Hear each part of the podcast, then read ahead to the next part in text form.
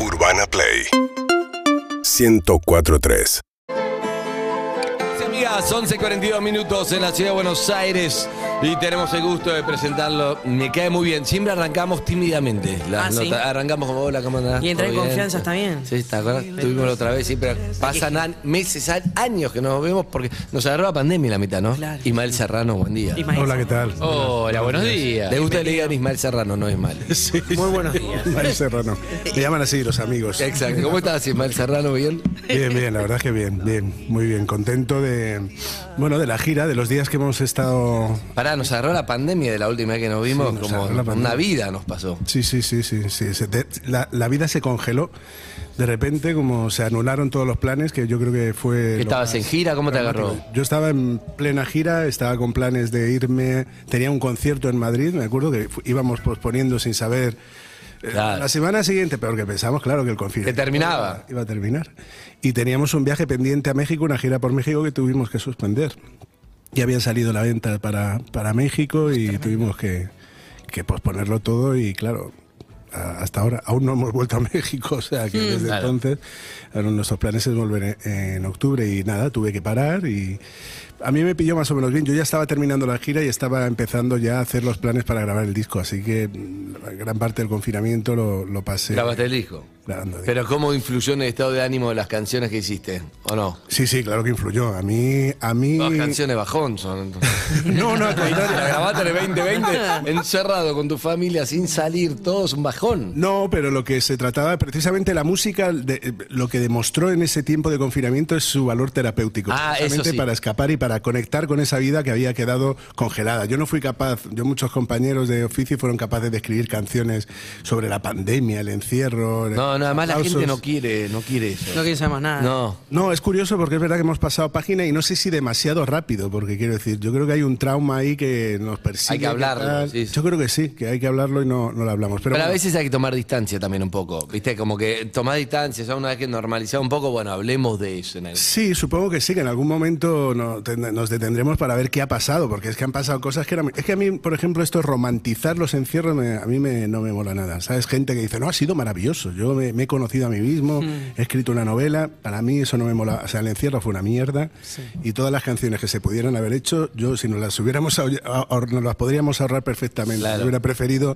ahorrarme el confinamiento y eso que yo vivo de manera privilegiada porque tengo una casa muy bonita con jardín, entonces salíamos al jardín, salía con mi hija al jardín y demás, pero claro, hay mucha gente, tengo amigos que, que no la han pasado tan bien y, y entonces eso, yo, yo sí estuve escribiendo, estuve componiendo canciones que no, no, no era, sobre todo lo que yo creo que intentaba con las canciones es conectar con esa vida que había quedado congelada, ¿no?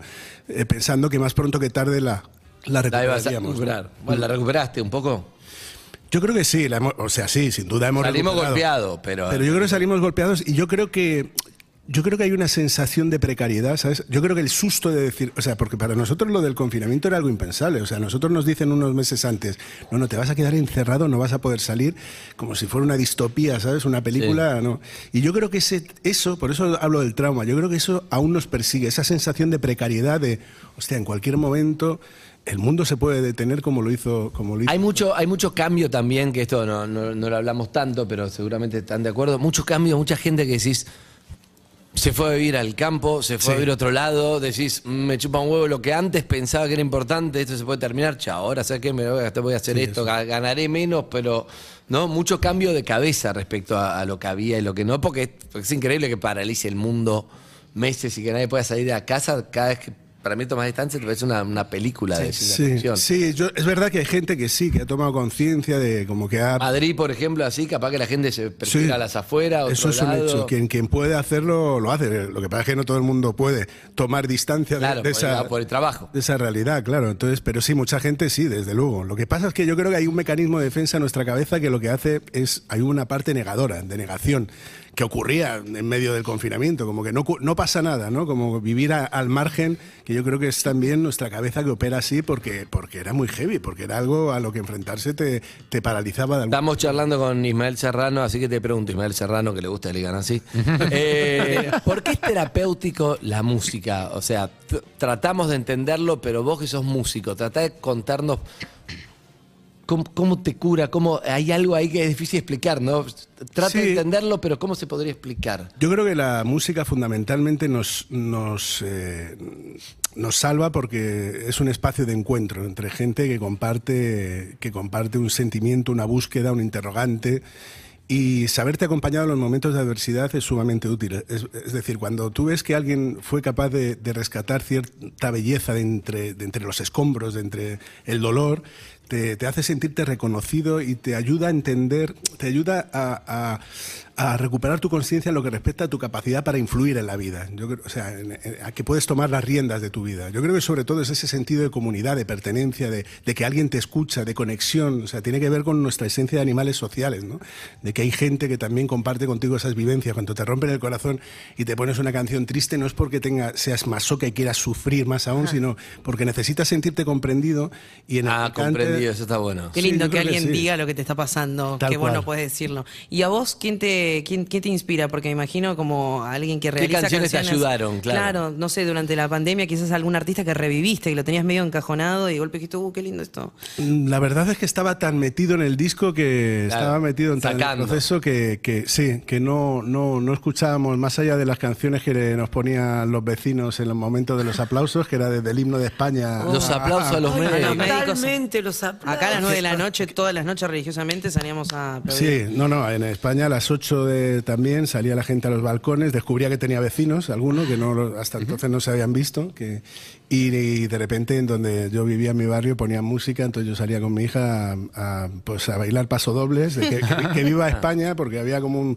profundo sentimiento patriótico nacionalista, y nacionalista y era como se ponían ahí a... Y era nota en los medios el trompetista que sale todos los jueves a las 6 de la tarde a tocar. No, y ahí se puso también la canción, no sé cuál fue la canción aquí en Argentina, Ayer era Resistiré. Que cada vez Sí, que me sonaba, acuerdo. Sí. Ya, ya era como, basta ya. Todos hicimos 800 versiones de Resistiré. ¿Vos también? Yo también hice.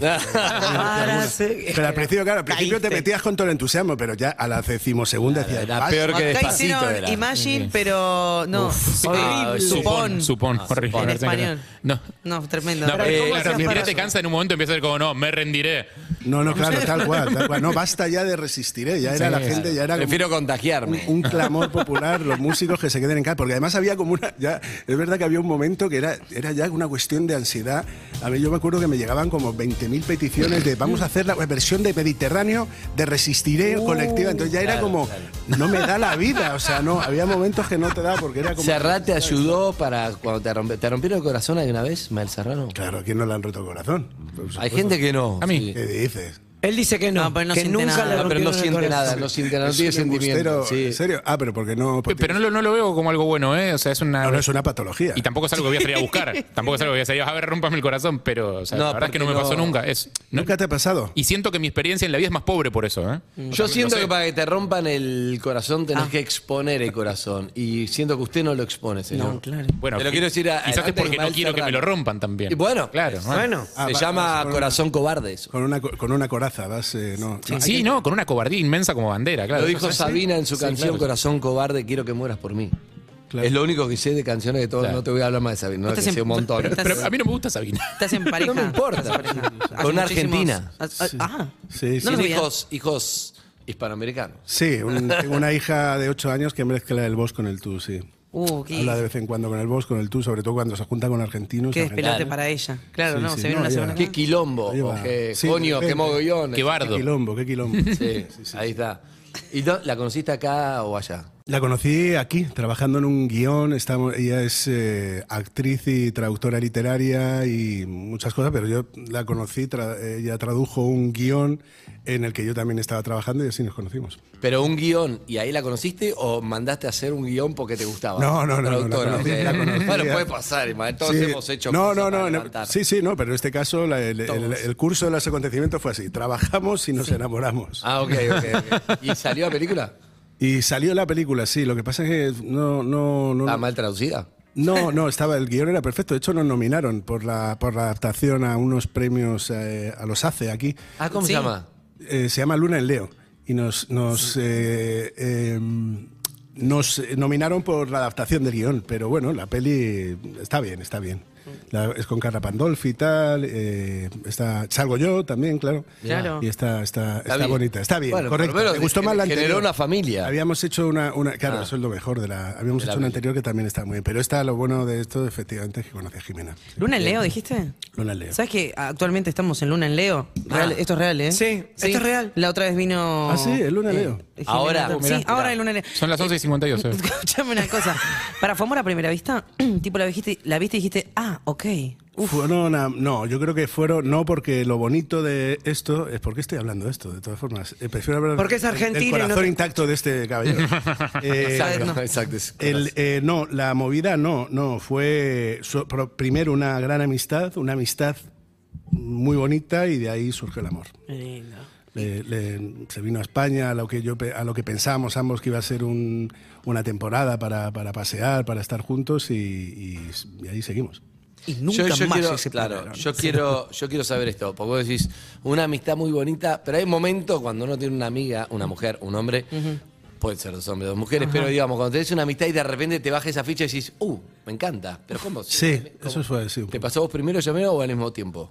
Yo creo que fue un descubrimiento compartido, pero Sí. fue un poco así. Pero si ella es la guionista, si Mira, pero ahora de estábamos repente me encanta, haciéndonos eh, exacto. Estábamos haciendo además confidencias, nos hacíamos confidencias. Claro, esto no, que- me gusta tal, que mi mujer no, y yo estoy con- Y de repente, uh, eh, ¿qué pasó? Estaban mirando los dos el guion y de golpe se miraron y dijeron, uy, estamos muy cerca. Uy, no lo había visto tan cerca. Bueno, ya fue. Fue así, ¿no? Todos los Tal cual, fue tal cual. repasemos el guion. repasemos el- tal cual. Exacto. Pará, ¿y le hiciste una canción a ella? Eh, sí, le he hecho. ¿Luna en Leo? Le he hecho, no, no, Luna en Leo no. no. He, hecho, he hecho unas cuantas canciones. ¿Discos? Sí, he hecho unas cuantas canciones. ¿Querés compartir alguna?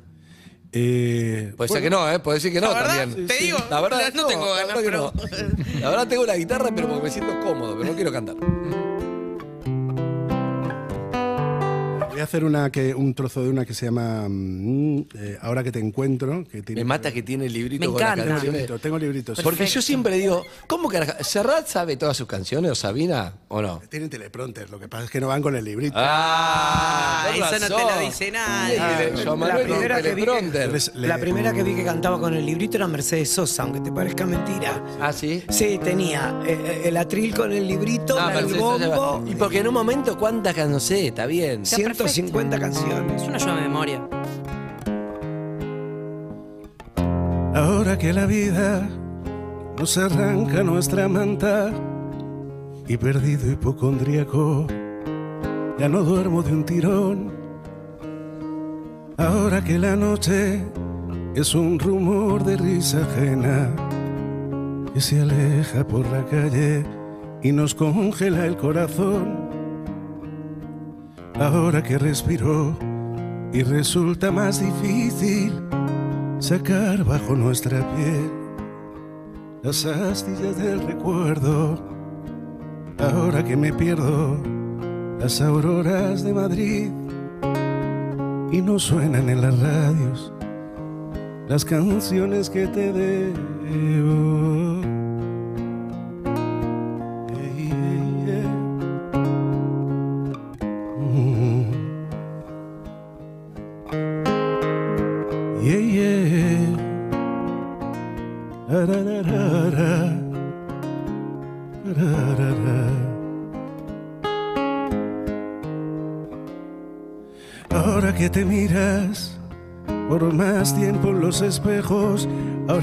Que necesitamos excusas para emborracharnos, ahora que la brisa no enmaraña nuestro pelo, ahora que ya no marcamos tantos goles con la mano, ahora que discuto a gritos con el telediario que reconozco en mi enojo las manías de mi padre, ahora que los bares ya no crecen crisantemos, que regreso de muy lejos y no deshago el equipaje. Ahora traes la lluvia y aunque ya no tenga edad, me desvisto en la tormenta, grito tu nombre en la calle. Ahora que te encuentro todo se vuelve verdad, se derrumban los palacios y tras verde a sus solares. Haces que este otoño ilumine mis mañanas y haga callar al reloj el vientre del cocodrilo. Traes un corazón para cada hombre de hojalata. Ahora cambias mis razones y me vistes de domingo.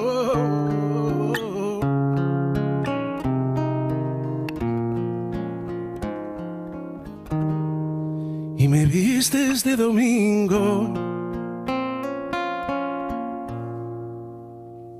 Ay, qué ganas de que me dediquen una canción así. Están necesitando eso, es Sí. Escuchá, ¿se la cantás? ¿Cómo se la contaste? ¿Se la cantaste la primera vez? ¿Qué se la cantaste? Supongo que se la mandaría por, por mensaje. Yo soy muy de, de grabar con el móvil y demás. Yo cuando siempre que compongo una canción nueva se la suelo mandar. Se la mando de madrugada y a la escucha por la mañana. Para mí no vale, no, no, no, de- debería estar prohibido eso. ¿Qué? Porque no, no podés, si no podés mandar eso, como de ella escuchando ahí, es No, como mucha sí, ventaja, no se puede, es como, no, no, no es parejo, Ismael. Está mal eso, Es como los arte para boxeadores. levantarte a tu Es como los boxeadores con el puño prohibido. Exacto, no debería, debería. no, no se tendría. Levantátela sin guitarra y después perfecto, una vez que ya está bien, pero no podés mandarle esa canción. ¿eh? Pero yo creo que esto, que esto de componer, fíjate que por lo general es verdad como que se le presupone al artista como una capacidad, oh, qué bonito. Y además se le presupone la sensibilidad que luego no tiene, no tiene muy, muy mucha. La de cocodrilo no entendí. El vientre de cocodrilo, siempre Peter Pan tiene, eh, el cocodrilo en Peter Pan tiene un reloj dentro que el capitán Exacto, que saben cuándo llega. Claro, el, el capitán Garfio algo le, le aterra es el paso del tiempo, Ok. que está si- si- lo- simbolizado por el... eh, El tic-tac del cocodrilo. Lo que más me deprime de la Tremendo. canción es sentirme eh, identificado. Eso es lo que más me deprime. Igual me pasó Pero me gusta, ya equipaje, ya no lo saca, ya. Divina, Traje- Sí, divina acá. Vos tenés traje de domingo, ¿no? Sí, por eso, pero igual lo que me pasaba escuchándote es que cómo prevalece, eh, viste que yo el otro día hablaba de los deciders, de la gente que canta diciendo, cómo vas actuando lo que vas diciendo, el actor ese que está dentro tuyo, que va relatando una historia casi como si fuera un monólogo, acompañado con música. Esa sensación me produjo. Sí, es que yo creo que mm, así lo siento. A mí me gusta contar historias. Como un trovador, ¿no? Sí, Es que es lo que me gusta. A mí me gusta contar historias. De hecho, yo en mis conciertos no solamente interpreto mis canciones, me gusta contar historias también entre canción y canción. De hecho, yo soy un tipo obsesionado con los relatos y creo que un concierto también es un relato que hay que componer, Está bueno. que hay que buscar un argumento. Momento que- arriba, abajo. y, en bueno, ese, y en ese sentido, eh, ¿cómo te llevas con eh, esta tendencia más moderna, digamos, de, bueno, como era en los 50, de sacar canciones en vez de discos? De que todo el tiempo el, el mercado te está pidiendo como canciones, porque el disco era también una forma de ordenar una secuencia de cuentos. pero sí, eso un también está total. cambiando, ¿eh? de alguna manera. Mira, los discos de Rosalía son, por ejemplo, muy conceptuales y, y hay una suerte de relato, quizá no tanto en el último, pero sí hay una suerte de relato también. Hay, hay, yo creo que ahora hay una nueva visión. Es verdad que ahora lo que se impone es el consumo de canciones extraídas además de su contexto y demás, pero también yo creo que hay un empeño por contar historias en según qué artistas. ¿no? Hablando de Rosalía, ¿te gustó El Mal Querer? ¿Estás hablando del Mal Querer? ¿Ese Sí, disco? Ese disco, ese disco tiene un relato. Ese disco es un relato, es una tiene tiene algo de exacto y tiene algo de hilo argumental de de una mujer contando su historia y eh, bueno y, y- y a mí me parece a mí eso me resulta interesante eso eso de conceptualizar el disco y es lo que yo trato de hacer también muchas veces Y en los conciertos. y en los conciertos también Sí, Claro, que no sean, bueno, bueno el disco el, el- el concierto de Tangana también va muy en esa línea es una sí. suerte de película ¿Lo viste? eh, no, no lo he visto, pero he leído las críticas y he visto muchas cosas por redes y por lo, que- por lo visto tiene eso, tiene algo de relato también, casi de película, con invitados, con, pasan muchas cosas. Sí. Y a, a mí eso me divierte más, me parece que la experiencia es mucho más enriquecedora que, que el artista haciendo una sucesión de canciones que a veces parece ¿Podés? Claro. un protocolo, ¿no? Como De- los conciertos de Bob Dylan, que parece que está que se quiere pirar, ¿no? Que Sí, está ahí cantando y Eh, se sí, Dylan te mata. Ah, Y encima querés tocar el hit y la toca, toca cualquier cosa ni a reconocer. Claro, algo de Win, de Vos, lo- pero vos lo vas a ver y la sensación con la que te das es que el chon te odia. Te odia. ¿Para Hace qué lo vine a que no ver? podés cantar. Te odia. Sí, yo estuve en un concierto en Santiago de Compostela y, la- y este, el público estábamos entusiasmados porque se despidió con un buenas noches y fue de verdad muy celebrado. ¿eh? porque era como... Ah, dijo buenas noches. Abrió su Ah, corazón. como- espectacular, ¿lo tenés grabado? Muchas gracias. Pásamelo. El público como, Lo dio todo. Ha tenido un buen día. Es terrible eso, ¿no? Igual lo vamos a ver porque, claro, porque es un genio y todo lo que hizo, pero es Cuando terrible. Haces ah. tus versiones, perdón, iba a ser- hablando de esto de quizás de, de cambiar mucho las versiones en vivo, que es un tema, porque me imagino que quizás tenés canciones que tenés ganas de darle un refresh para vos no aburrirte y darle vida nueva, pero también el público espera que la misma melodía para poder cantarla. Claro, y sí, ¿La sí. y mucho? a veces sí, sí me divierte. Y sobre todo porque hay canciones, eh, en este último concierto, ah, eh, que, que es un concierto como muy teatral y demás, hay algunas canciones que las cambiamos. Y, por ejemplo, Papá, cuéntame otra vez, que es como una canción emblemática que todo el mundo quiere cantarla, es una canción que no invita a ser cantada, porque la canto desde otro lugar. Yo, Papá, cuéntame otra vez, la, la compuse con, eh, junto con mi hermano Daniel, con 20 años, 18 años, claro, reprochándole a la generación de mis padres, Papá, cuéntame otra vez, ahora con 48, pues, de cara dura. ¿no? Ahora soy pa- papá, te entendí. Claro, Finalmente no, te entendí es la totalmente, canción. Totalmente. Ahora lo que se trata Ahora es- soy papá y te entendía, viejo. Ahora me pregunto, digo, no, yo ahora pienso, ellos al menos tienen un relato. Yo no sé si he sido capaz de construir generacionalmente, si hemos sido capaz entiendo. de, ¿sabes? Que, porque llegará un momento que nuestros hijos nos digan, venga, cuéntame otra vez esa historia tan bonita. Y yo me digo, ¿qué le contaré, no? Entonces, claro, yo la canto desde otro lugar. Le pones YouTube. De Sabrón, claro. ¿Y cómo es esa? ¿Se Claro. puede hacer un poquito de cómo haces la versión nueva? Sí, es, es, la verdad es que es más, es una canción... Es el hit de los conciertos, ¿no? Sin duda. ¿Es tu hit? Es el Papá, momento, cuéntame es el momento. otra vez. Es el momento, la sintió. Es tu Let It Be. Papá, cuéntame otra vez ese cuento tan bonito de gendarmes y fascistas y estudiantes con flequillo y dulce grilla urbana en pantalones de campana y canciones de los Rolling y niñas en minifalda. Papá, cuéntame otra vez todo lo que os divertisteis, estropeando la vejez a oxidados dictadores. Y como cantaste al vente y ocupasteis la Sorbona en aquel mayo francés, en los días de vino y rosas. Papá, cuéntame otra vez esa historia tan bonita de aquel loco que mataron en Bolivia y cuyo fusil ya nadie se atrevió a tomar de nuevo. Y como desde aquel día todo parece más feo. Papá, cuéntame otra vez que tras tanta barricada y tras tanto puño en alto y tanta sangre derramada, al final de la partida no pudisteis hacer nada y bajo los adoquines no había arena de playa. Eh, Qué lindo. Hermoso. Recuerda, hay una nueva función, eh, recuerda, va a estar el viernes 5 y sábado 6 de agosto y se agregó la función del domingo 7 de agosto en Teatro Ópera. ¿eh? Tiene muchos fans acá en Argentina, muchísimos. O sea, va a estar 5, 6 y 7, y 7 de agosto a las 21. Después va a estar en Mendoza, en Rosario, en Neuquén. Bahía Blanca, Mar de Plata, Córdoba, Tucumán, Teatro Coliseo de, de, de La Plata. eh, El y Coliseo de Podestá. todos lados. Y el Sí, Teatro Ópera Orbis Ah, claro, también. A full va a estar, por todos lados. Y me gusta esto de que en el escenario, el concepto, él hace, haces como que vas a un programa de televisión Sí. y ahí lo entrevistan y ahí se va hablando de distintos temas. Todo eso en el escenario, además de las canciones. Es como Sí. todo un, como una obra en sí mismo ir a verte, está bueno. Sí, es una obra, sí, es un diálogo que mantengo con una voz en off que me va entrevistando. Hay varios giros en el guion y de repente se convierte en una, com- una entrevista más formal, de repente pues se convierte en otra cosa, en un diálogo más íntimo y que me- te permite recorrer y que te permite también, pues eso, hablar de otras cosas, hablar de cómo, de- de cómo las canciones, también lo que contaba antes de Papá cuando otra vez, ¿no? Cómo evolucionan, cómo uno crece, cómo las lo que uno sentía que ahora antes era urgente y definitivo, pues con el paso del tiempo te das cuenta de, de que no era tan urgente y que desde luego pocas cosas son definitivas y demás. Y hay una reflexión sobre el paso del tiempo y aquello de perseguir los sueños, si hemos cumplido los sueños que nos hicimos, las promesas, ¿no? ¿Vos lo cumpliste? Yo he cumplido unos cuantos. No sé si he cumplido con todas las promesas que me hice cuando tenía eh, veintitantos, ¿no? Que uno se promete, no, no voy a tal, porque uno es un ser lleno, lleno de contradicciones, ¿no?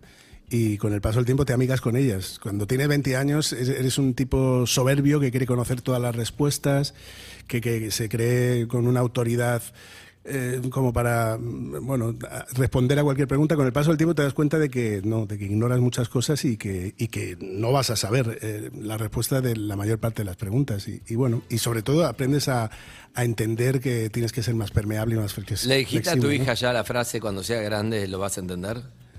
No, eso, eso nunca se, tengo que reconocer que nunca se lo he dicho porque, porque eso sería mentirle en muchas ocasiones. No, no, yo procuro eh, no mentir en cosas eh, tan, tan, tan importantes, ¿no? Eh, a mi hija en ese sentido no, no le puedo decir cuando seas mayor lo vas a entender porque mm, Por si no no, lo haga. Ahora De quiero mayor- saber en qué, miente, en qué miente como padre. en- No, no, no bueno, como padre. No, como padre no, me refiero a esa- esas, eh, eh, pues eh, no, me refiero a, a esas pequeñas mentiras para que se duerma, por ejemplo, a, Sí, sí, sí, No, para no, que claro. a haga las dos de la madrugada. Me refiero a esa- esa- una cosa es decirle eso, decirle no sé cualquier cosa al respecto, contarle un cuento sobre sobre de fantasía y demás, que de alguna manera también uno está eh, mintiendo y con muchas y con algunas cosas, ¿no? Que cuando llegan Navidades y estas Licencias. cosas y demás, ¿Sos padre, licencias, sos digamos, padre, licencias. sos padre amenaza o no? No, no, no, jamás. El padre amenaza es como amenaza no, es claro, como no te dormís, bueno, mañana no ves televisión. Después, bueno, eso No sería. Vos no, ve- no te querés ahora que saque de la mesa, mirá que te ve y en un momento ya no tenés credibilidad ninguna. Bueno, complicado. constantemente amenazas, constantemente. No, no, no, no, no. No, no, yo no soy, no me sale la amenaza porque además estaría mintiendo y mi hija me conoce. Le digo, mañana vas a tener televisión y sabe que es mentira absolutamente. No Eh, tengo, no, y por la- no por tengo- eso le chupa un huevo la amenaza y por eso. Y por la positiva, el padre negociador, que es si te portás bien, te doy tal cosa, el padre recompensa. Ah, el soborno, padre, Padre recompensa. recompensa. Eso, no, también tra- trato de evitarlo. A ver, eh, sin ser, yo no soy, quiero decir, no tengo la fórmula perfecta y probablemente de vez en cuando caiga en esa, eh, en esa renuncia, porque finalmente cuando haces eso es que pues, estás renunciando, te estás rindiendo. Claro. Te estás rindiendo. Ey, ¿quién no se rindió? Por eso, Ey, La eso, fórmula perfecta es eso irte me dos refiero. meses de gira. bueno, esa es la fórmula perfecta y no te creas, no, no, no. No es la fórmula perfecta porque la padeces y mucho. Sí. Cuando llegas te encuentras otra persona. ¿Se extraña mucho? Eh, Claro. Se extraña mucho. Eso es muy, eso me interesa porque vos tu época soltero, fuiste de gira toda tu vida, buenísimo, qué sé yo, pero claro, con, con un hijo realmente te perdés lo cotidiano también, a veces es agotador, por supuesto, pero también te perdés muchas muchas cosas, te cuesta eso, llegás. No, no, totalmente. Para mí, yo cuando... A mí la paternidad me dio la vuelta a la cabeza como un calcetín y, y me dio, me hizo... De repente cuando empecé a hacer giras ya siendo padre dije, ah, o sea que echar de menos es esto. Porque lo que había sentido ante- a- hasta entonces era un sucedáneo. O sea, ahora sé lo que es echar de menos, ahora sé lo que es la distancia y de repente también la paternidad te hace entender lo que es el hogar. Que- Porque tú siempre uno lleva el rollo de como músico que es, no, mi patria es la carretera. Uno se siente a gusto en todas Claro. partes y el, y el hotel, ¿no? Eh, no sé, que es como su hábitat natural, pero de repente no entiendes que tú tienes un lugar y que tu lugar es donde están tus hijos. Pero un lugar para volver. Es un lugar lindo para eso, volver. es lindo es, eso. Tal cual, tal cual. No, no, es. La es- carretera eso de- Julio Iglesias, la carretera. Es un poco lo que decías Pero perdón, el otro día hablábamos con Juanse Sí, sí, sí. De, de qué importante es a veces en Pero pará, pará, pero el hogar de Julio Iglesias no era carretera. Tiene Santo Domingo, tiene tremenda mansión con no sé cuántos pibes y debe tener 10 casas más. Sí. Hablábamos con Juanse de ratones paranoicos el otro día de lo importante que es en algunos momentos de confusión, digo, de confusión por cuestiones de las giras y de la música y de los excesos, etcétera. Drogas, decilo. No, porque no es solo drogas, No es, es algo, solo drogas, es algo del estilo de vida en general, lo importante que es la diferencia entre los músicos que saben que tienen un lugar al que volver y los que no. Eh, y cómo los que no terminan quedándose todos juntos y empujándose cada vez más Ah. Claro, para, el, no para costado de la carretera. digamos. Es que yo, Juan se volvió. Una, una de las cosas que iba, que iba a decir es que yo creo que eh, a- antes era que, que hablábamos de la sensibilidad de los músicos. Yo creo que esto de componer y escribir canciones responde a un déficit. Y fundamentalmente responde a que los músicos somos niños chicos que no sabemos, no sabemos, no sabemos enfrentarnos a la soledad, no sabemos renunciar. No sabemos aceptar la pérdida. Y escribimos canciones fundamentalmente para combatir todas esas cosas. Es más Entonces, fácil eso que decirlo directamente, decís. No, e- es, es tu forma de, de- de suplir tus déficits, es, es tu forma de expresarte. Por eso cuando decía, no, pero tú con la guitarra tienes una oportunidad, no. El tipo que toca la guitarra es porque de otra forma no hubiera expresado según qué cosas. O sea, hay un punto de... el, Itán es un niño chico que se comporta como un niño chico en muchas ocasiones, para bien y para mal, con todos los caprichos y con todas las... Y con el éxito más. Y con el éxito Más más. que- más pero porque tampoco sabe gestionarlo. Es, Claro. Yo creo que la madurez consiste, en esta vida yo creo para mí la madurez consiste en entender que cada elección en esta vida, cada vez que tú eliges, renuncias a algo. Un músico no quiere renunciar a nada. Es buena, buena, buena explicación. entonces por eso escribe canciones, porque no quiere renunciar, ni cuando le rompen el corazón quiere renunciar al amor y lo quiere revivir 800 veces. Claro, porque al final me- es mi mejor disco. Me rompieron el corazón, pero es mi mejor disco. Escúchame, y bueno, lo había dicho, siempre cuento que me, me impresionó a mí que Sabina, claro, cuando dejó la cocaína, la noche, la cosa, se la- él lo dijo, se le acabó la inspiración. Entonces agarró y se fue con un amigo que le habían roto el corazón, se fue cuatro días no sé dónde para tratar de chuparle toda esa energía que él no le pasaba. Sí, yo creo que esa es la obsesión de todo, de todo músico. Lo que pasa es que luego hay mucha fantasía, hay una ficción, o sea, no sé, no sé si las mejores canciones que se han escrito te tienen que pasar. Yo creo que también hay una fantasía romántica en eso, de que tienes, claro. que, tienes que arrastrarte por el suelo para que te salgan buenas canciones. No sé, no sé si... Armando- canción de otro te rompió la- Armando, Armando Manzanero, ¿tú crees que le han Claro. roto el corazón todas las veces que escribió no un bolero? paró. Claro. Eh, no. No. creo que está avalado por un par de casos muy dramáticos y muy emblemáticos. Pienso, no sé, en Amy Winehouse o en Kurt Cobain, por ejemplo, no sé, para tirar nombres. Sí, Pero no sabe, no de sabe gente ni... que la pasó como el orto Sí. y que en los momentos en los que peor estaba sacó sus obras cumbres. Sí. Entonces creo que esos casos que son muy románticos y muy emblemáticos hacen que todos ustedes terminen pagando por eso y todo el mundo quiera verlos en el piso. No, y porque para- hay una proyección también de la fantasía del- de uno. Uno quiere pensar en eso, en Sabina, en su una proyección de lo que le gustaría vivir, Claro. vivir la vida hasta sus últimas consecuencias, Claro.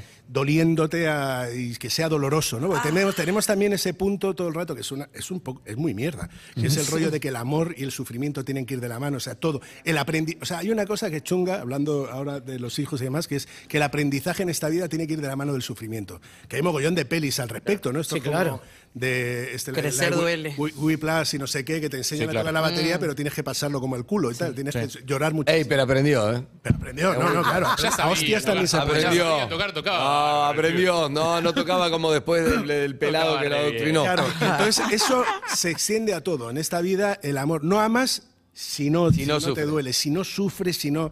Y mira, él no le han roto el corazón, ya le tienes una persona Ey, pero- cuerda, absolutamente Bueno, no nos conocemos responsable. tanto. no nos conocemos tanto. Bien.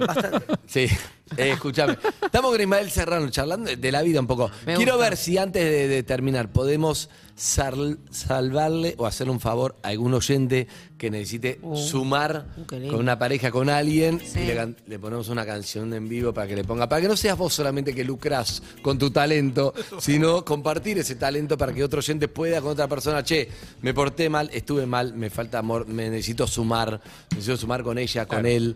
Vos no tenés el talento, pero- en una pero él te lo mala. presta. Ismael te lo Tercerizo el talento, lo hablamos todo y te trajimos en una producción del que nos llama, que le decimos, te trajimos especialmente a Ismael Serrano para que le cante a... Está bueno que le digas Ismael Serrano. Es Ismael Serrano. Es la banda sonora Ahí- de muchas historias. No, ¿sabes? Por imagínate, eso. va a ser, eh, va a estar el viernes 5, sábado 6 y el domingo 7 a las 21 de Teatro Ópera, más allá de toda la gira, porque tiene mucho, muchos fans, siguen agregando funciones y hay muchos mensajes, Leo. Hola perritos, ¿cómo están? Que cante recuerdo, por favor, por favor. No.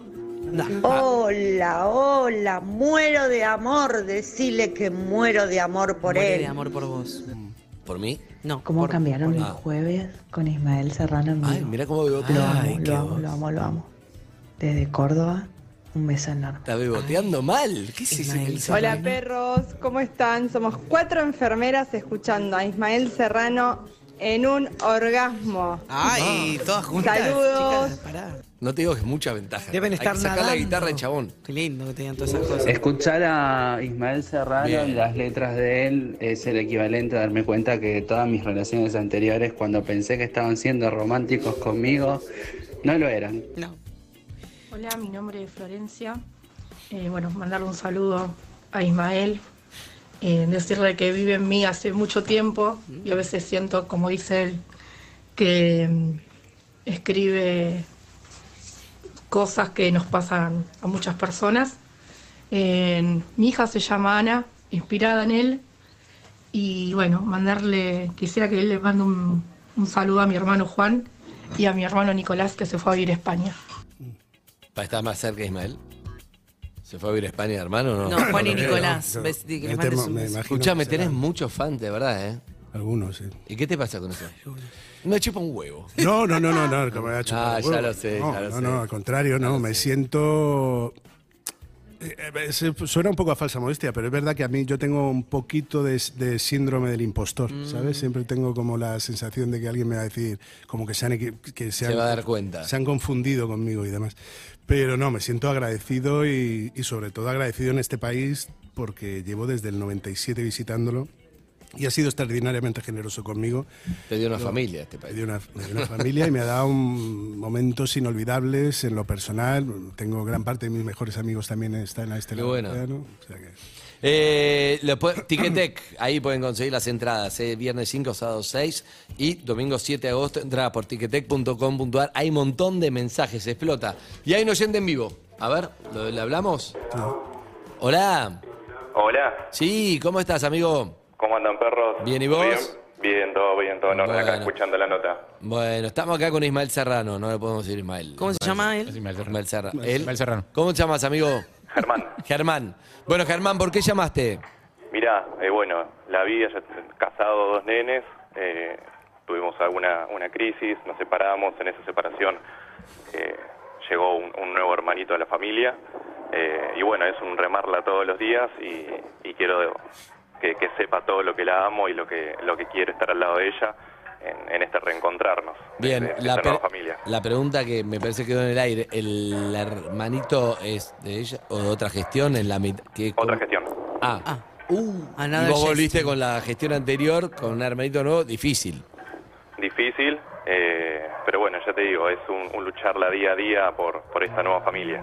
Bien, es, claro, ensamblada. Para, y, eh, ¿La vamos a llamar en vivo? Eh, si se puede, como ustedes digan. ¿Sí? ¿Cómo se llama?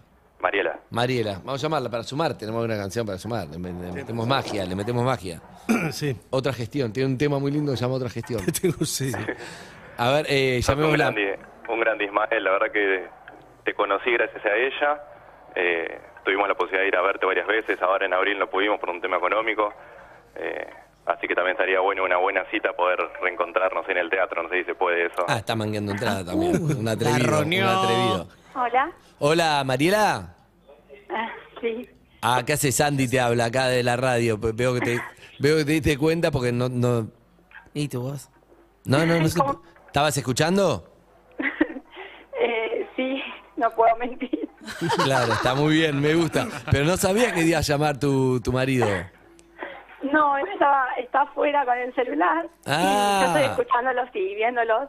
Excelente. Y bueno, Bueno, me gusta. Quiere sumar, quiere seguir sumando. ¿Se, ¿Vale eso o no? Es válido, está bueno.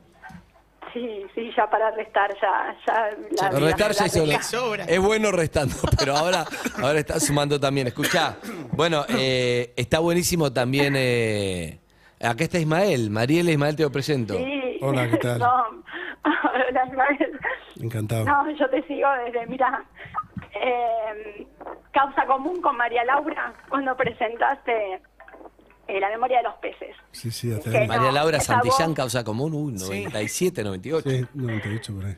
Sí, dije, no, no, esa voz tiene que, es parte de mi vida. Desde el- me, me acuerdo estando con mi mamá en la casa de mis viejos eh, y desde ahí me enamoré. Y lo sigo siempre, siempre. Eh, ¿Te enamoraste de tu marido? no, no, ahí me enamoré de Ismael. Ah, ok, Todavía mi marido no, no había aparecido, era chiquito, ah, chica, era adolescente yo, claro. tengo 41. Eh, O no sea, ¿es la banda de sonido de tu música? tenía 16. Ismael es la banda de sonido de tu música, Sí, de tu mis vida, hijos digo. desde la, sí, mis hijos eh, lo escuchaban desde la panza, eh, los he llevado con panza y todo a los recitales, amigas, eh, no, vos tenés que escuchar esto, te hablo de, de, de adolescente. Qué fuerte eso, ¿no, vamos Ismael? ¿O juntas. no? Sí, sí, es súper bonito y, y esa sensación de haber crecido juntos. Que, que, mucho- que se ve en los conciertos. Que, y, y este concierto habla también de eso, de cómo hemos compartido procesos, eso, eh, enamorarnos, desenamorarnos, volvernos a enamorar, tener hijos, crecer, eh, todo eso, ¿no? Cuando te das cuenta que te- tú, eh, el público ha recorrido ese mismo camino igual que tú y te reencuentras en los conciertos, es súper emocionante. Bien. Bueno, amiga, que él logra poner eh, las palabras que uno encuentra. ahí está. Entonces vos escuchás una canción de él y vos decís, es esto, son esas palabras, Mm. es eso. Eh, eso es lo, lo mágico que, que me pasa con Ismael. Bien, tenemos. Está ahí con la, su libreta de, de canciones, ya que tu, tu marido llamó para, para poder ser- elegir si es, que, si es que es alguna que lo tiene ahí. Tiene un tema nuevo que se llama también Mi ex es un pelotudo, pero volví. o alguno nuevo, fíjate. ¿Qué, qué te gustaría? Se le, puede, se le preguntamos, Ismael, ¿qué te No sé gustaría? si, se- si puedo pedir, a mí me encanta mucho Ya ves. Eh, Ya ves. ¿Está o está en pero otra no sé si afinación? puede, en realidad me encantan todas, me apasiona. Otra, otra, otra. La, la que él decida, la que No, él no, quiera no, pero- regalarme. Ella hace mucho que no la canto.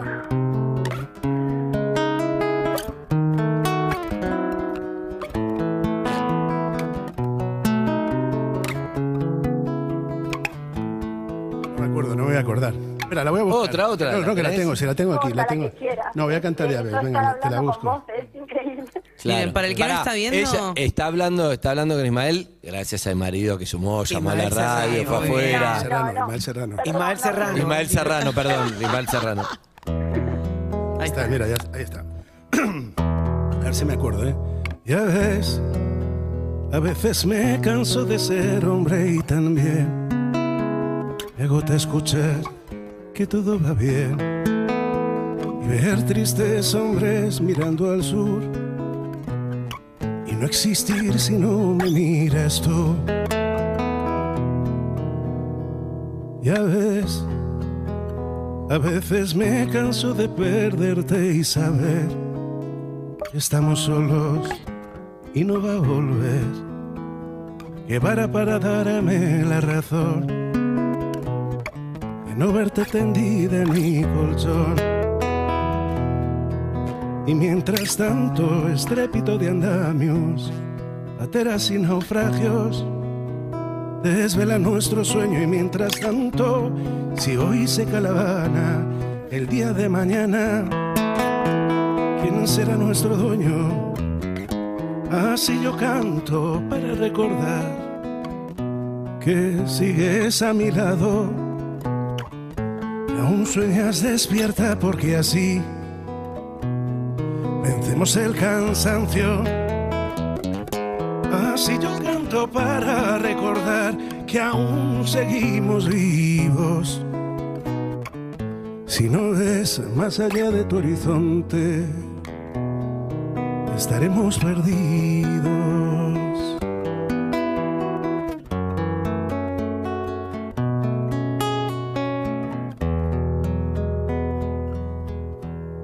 ¿Cómo estás, amiga? Es hermoso. Gracias. Muchísimas gracias. Nada, Eh, mando un beso. espectáculo. Gracias. beso. Gracias a ti. Ismael, por acompañarnos siempre. Gracias. Ey, eh, te quiero decir algo, ¿el marido está en línea también o no? Sí, sí, sí, estoy acá. Es más, quería contar, un día me atreví a gritar, me atreví a gritar en el teatro que mi mujer la amaba, estando ahí al lado. Ah. Ismael, mi, mi esposa te ama. Eh, El teatro se rió, ¿no? El teatro se rió, Ismael me acompañó ahí con un comentario. Ismael, eh, sí, comentó. pero nada, es, sé lo que le gusta, sé lo que significa para ella y, y me pareció una buena oportunidad para, para bueno. que, que se dé cuenta de todo lo que la amo y de que, que bueno, que nos equivocamos, que nos levantamos y que nos damos la mano para seguir todos los días juntos. Bien. Bueno, si queréis venir al concierto, yo os dejo un par de entradas. Ismael, vamos. Sí, por favor. Muchas gracias. Para el domingo me dicen acá, sí, las otras dos están reagotadas, pero todavía para el domingo 7 de agosto. Bueno, lo felicito y gri- gritale de teatro Ismael Soel de la radio. Le digo, le digo, le digo. Chao chicos, un beso grande. Gracias. Chao. Gracias. Amigos, gracias Ismael Gracias, Serrano. Ismael Serrano, Ismael gracias. Nada, gracias a- como siempre. Gracias a vosotros. Me encanta escuchar además la gente que, que te ama y todo lo que te cuentan. Pensá que le a los hijos la música tuya en la panza van a crecer con esa pasión por vos. Vos vas creciendo, pero el público también y van con los hijos. Es re lindo eso. Sí, es súper bonito, es, es muy bonito, sí. Y lo ves y lo, Y de repente, sobre todo lo, lo- lo emocionante es que de repente te cuentan cosas como que te abruman porque participas de momentos muy íntimos de su vida que, que bueno, que es, que es, muy- es muy emocionante. Gracias, Ismael. No, gracias Serrano, a venido. Ismael Serrano, ahí está. Amigos, pueden ir a verlo, ¿eh? Va- Tiene un montón de, de Montón. gira. Tiene viernes, sábado y Domingo. domingo 7, pero además va a estar por todo el país, así que aprovechenlo. Nosotros seguimos, Leo, dale. Urbana Play 1043.